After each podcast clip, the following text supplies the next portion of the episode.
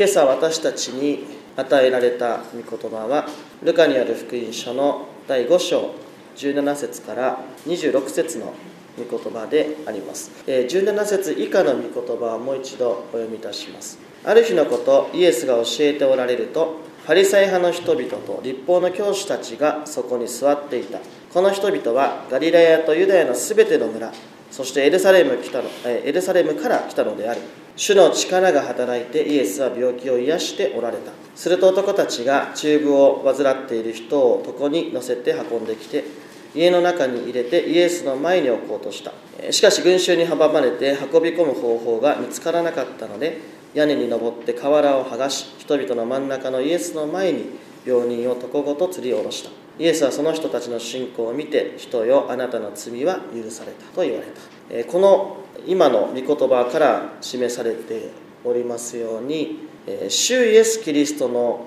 公の伝道活動には大きく分けて2つのパターンがあります。1つは教えること言葉を持って御言葉を持って教えること。そしてもう1つは癒すことでありました。主イエス・キリストはこの2つの働きを持ってガリラヤで伝道活動を行っていたということが今朝の御言葉から分かります。けれどこれらの2つの働きは決して別々のことをしているわけではありません。あくまでも主イエス・キリストにおけるこの伝道活動のテーマは救いを宣言することあるいは解放の宣言であります。もう少し具体的に申し上げると罪とかあるいは汚れからの解放宣言であります。ですので癒しの見業というのはその救いの宣言を証しするための、まあ、印に他ならないわけです。ですからこのことをまず心に留めておきたいと思います。教えることと癒すこと。これらは全く別のことではなくて救いを宣言していくための印として癒しの御業がなされていたのだということ、まあ、そのことを心に留めておきたいと思います。え少し鼻声で喋っております。ちょっと聞きづらい部分もあるかと思いますけどお許しいただけたらと思います、え先ほど司会者のお祈りの中にもありましたように、えコロナウイルスが、え蔓延している中でですね、えついに私もコロナウイルスに感染をしてしまうという、え私は絶対にコロナウイルスにはならない人だと勝手に思ってたんですけど絶対はないですね。かかってしまいました。ちょっとまだ鼻声ですけれどもあの体調は悪いわけではありませんし熱があるわけでもありません。咳が出ているわけでもありません。あのすでにあの感染からはま解放された まさに解放されたわけですけども。ちょっとまだ鼻声が続いておりますのでお許しください。ハイデルベルク信仰問答。ハイデルベルク信仰問答というのがあるんですけども、えー、次のような問答があるんですね。あなたはこれら全てのことを完全に行うことができますか？あなたはこれら全てのことを完全に行うことができますか？これ要するにあなたはこれらの神様の御心を完全に行うことができますでしょうか？こういう問いかけがあるんです、まあ、これはおそらく実会のことを指してるんですけども神様の御心にかなった行いを完全にできますかっていう質問です。でこの質問の答えは次のような言葉なんです。安心してください。こういう言葉です。できません。なぜなら私は神と自分の隣人を憎む方へと生まれつき心が傾いているからです。こういう答えです。できませんと。なぜなら私は神と自分の隣人を憎む方へと生まれつき心が傾いているからです、まあ、そういう正直な答えが書かれているんです。でここに、まあ、聖書が示す罪の問題っていうのがよく現れてると思います。罪というのはいろいろな表現ができると思いますけどもこのハイデルベルク信仰問答を読むと神と自分の隣人を憎むことだと。罪というのは憎むことなんだ、まあ、そのように示されていくわけです。で私たちはいつですね一体いつ神様を憎んでしまうということがあるんでしょうか。それは苦しみを背負わざるを得ない時。苦しみを背負ってしまう時。私たちは神様を憎んでしまう。私は絶対にコロナにはかからないと自負していたのに今までかからなかったことを感謝することを忘れてかかった瞬間神様なんでですかって言っちゃったんですよね。今までずっとかからなかったことが奇跡だったのですよ。一回パッとかかっただけで神様なんで私なんか悪いことしましたかねみたいなもう恨んじゃったわけですね。もう苦しみを背負う時こんな小さなことでもやっぱ憎んでしまう。なぜこんな苦しみを背負わなければいけないのか。なぜこなぜこんな悲しみに暮れなければいけないのか。この苦しみは私のせいなのか。他の人のせいなのか。もう神も仏もいるものかと。苦しみや悲しみを背負ってしまう時に人はですね自分を責め他人を妬みそして神を憎んでしまうということがもしかしたら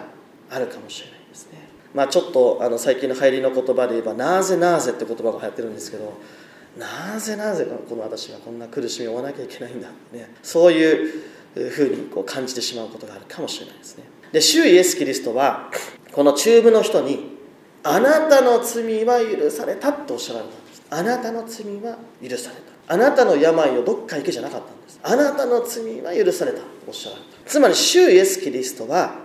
この苦しみの中に置かれたこの人の内にある罪の問題をしっかりと見ておられたってことなんです。それだけではなくて主イエス・キリストはこの人の信仰ではなくてこの人を連れてきた人たちの信仰を受け止められた。それは違う見方をするならばこの中部の人からは神様を信じる信仰は全く見いだせていなかったっていうことなんですつまり苦しみや悲しみがこの人から神を信じるその信仰すらをも奪ってしまったそして罪はこの人から肉体を超える本当の自由というものを奪い取りこの人をキリストから遠ざけようとする力になってしまうということなんです。まあ、中部の人というと、まあ脳、脳性麻痺というか、まあ、体がま麻痺してしまう。手足がしびれて動かなくなってしまう。例えば何か大きな病気をしたその後遺症で、えー、体が手足が不自由になってしまうというそういう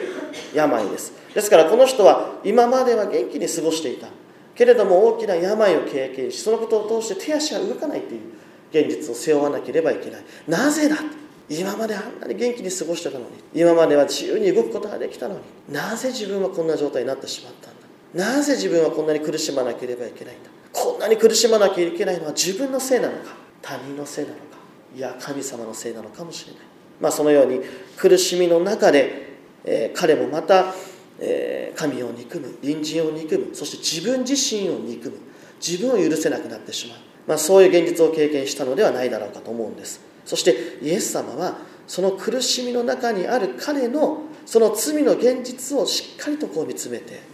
おられるんです病を抱えているからかわいそうだねとか辛いねというだけではなくて苦しみゆえに経験する罪の問題とイエス様しっかりと向き合っておられるということになるんです。で人間というのは人間の力によってその罪の問題から逃れることっていうのはできないわけです。憎まれたお方が憎み返すことがない限り。あるいはそれを許して和解をしてくださることがない限り罪の問題とはいうのは消えていかないわけです。で主イエス・キリストはまさにそのようにしてくださるのだというのが福音であります。そこにこそ主イエス・キリストの伝道のテーマが示されていくわけです。それこそが神様の救いの御心なのであります。この中部の人には彼を心から気遣ってくれる仲間がいました。彼らは自分のためではなく自分の力に頼ることもなくただ主イエス・キリストだけを求めてこの人をイエス様のもとへと連れて行きます。この人の苦しみを自分の苦しみとして担っていきただキリストを神と信じて大胆に行動したわけです、えー、まさに神と人と愛する信仰がなければできない行いでありましょう。主イエス・キリストはこの人たちの信仰を受け止めそれすらをも用いて罪の許しをここで宣言されたんです。すごく大事なことはイエス様はこの人たちの愛のある行動を見て罪を許されたと罪は許されたと宣言したわけじゃないってことなんです。信仰を見られたんです。この仲間たちの愛人情深い姿とか愛ある姿を見てその行い行動を見て罪の許しを宣言したのではなくて彼らがイエス様を救い主と信じ神と信じていく信頼していくその姿を見て罪の許しを宣言してくださった。この中部の人は信仰者としては決して完全なものではなかったと思います。十分な信仰があるわけではない。むしろ苦しみや悲しみの中で信仰を失いかけた人であったかもしれないです。あるいは信仰というものから遠く隔てられていったあるいは去ってしまった人物かもしれないです。ですから彼はその友人たちの信仰に支えられながらやっとキリストの前に立つことができた。そしてキリストはその彼に向かって罪の許しをも宣言してくださる。自分の力で自分の救いを勝ち取っていこうとしているのではなくて私たちの救いのためにはこうしてたくさんの人が関わってくれてそしてそれをちゃんと認めてくださる主がいるからこそ罪の許しというものは私たちのうちに実を結んでいくんだなっていうことがここからよくわかるわけです。なんか自分で教会に来て自分で救いを理解してそれに納得して自分の力でイエス様の救いを勝ち取っていったということではなくてその背後にはたくさんの人の祈りがありたくさんの人の配慮がありたくさんの人の支えがあってそしてそれをその信仰を認めてくださる主がいてくださるからこそ私たちの私たちの罪の許しというものが私たちのうちに実現しているんだなということをこの箇所を通してもう一度深く示されていくのかなというふうに思うわけです。いつも気になるのはこの天井瓦を剥がした後にこの天井どうしたのかなっていつも気になるんですけど電動ってこういう大胆さが時には必要ですよね。時には天井穴開けて吊り下ろすぐらいの気持ちでやるっていうのももちろん大事ですけどでも心配しないでください。心配しないでください。大丈夫です天井。だってイエス様大工さんの息子ですから。大丈夫です。ちゃんと私たちの失敗直してくれますからちゃんとね。安心して大胆に伝道したいなと思うんですが21節から24節の御言葉をちょっと続けて読ませていただきます。ところが立法学者たちやパリサイ派の人々はあれこれと考え始めた。神を冒涜するこの男は何者だ？ただ神の他に一体誰が罪を許すことができるだろうか。イエスは彼らの考えを知ってお答えになった。何を心の中で考えているのか。あなたの罪は許されたというのと起きて歩けというのとどちらが優しいか。人の子が地上で罪を許す権威を持っていることを知らせよう。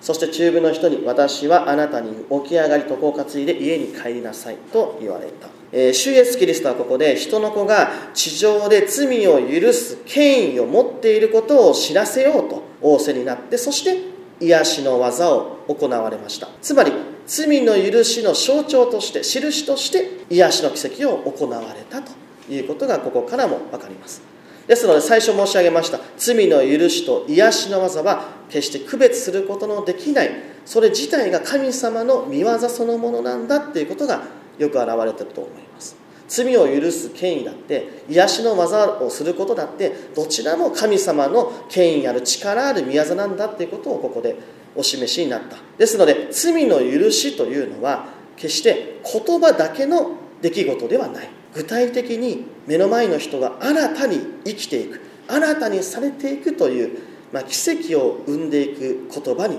なるわけです。罪のあなた方の罪は許されたっていう言葉だけの問題じゃなくてその言葉を発せられるお方は同時に私たちを新たに生かす力もお持ちなんだということがここでよく示されている。で実際に罪の許しを宣言することの方が簡単なことなんですよ本当は。だってただ言えばいいんですから。神様でなくても言えることなんです。私だって言えるんですよ。罪許されてますよって。言えるだけのことです。簡単なことです。ただ言えばいいんです。彼らがイエス様を冒涜者と呼んだのもそのためなんです。どんな人物であったって言葉だけは言えるはずでしょって。あなた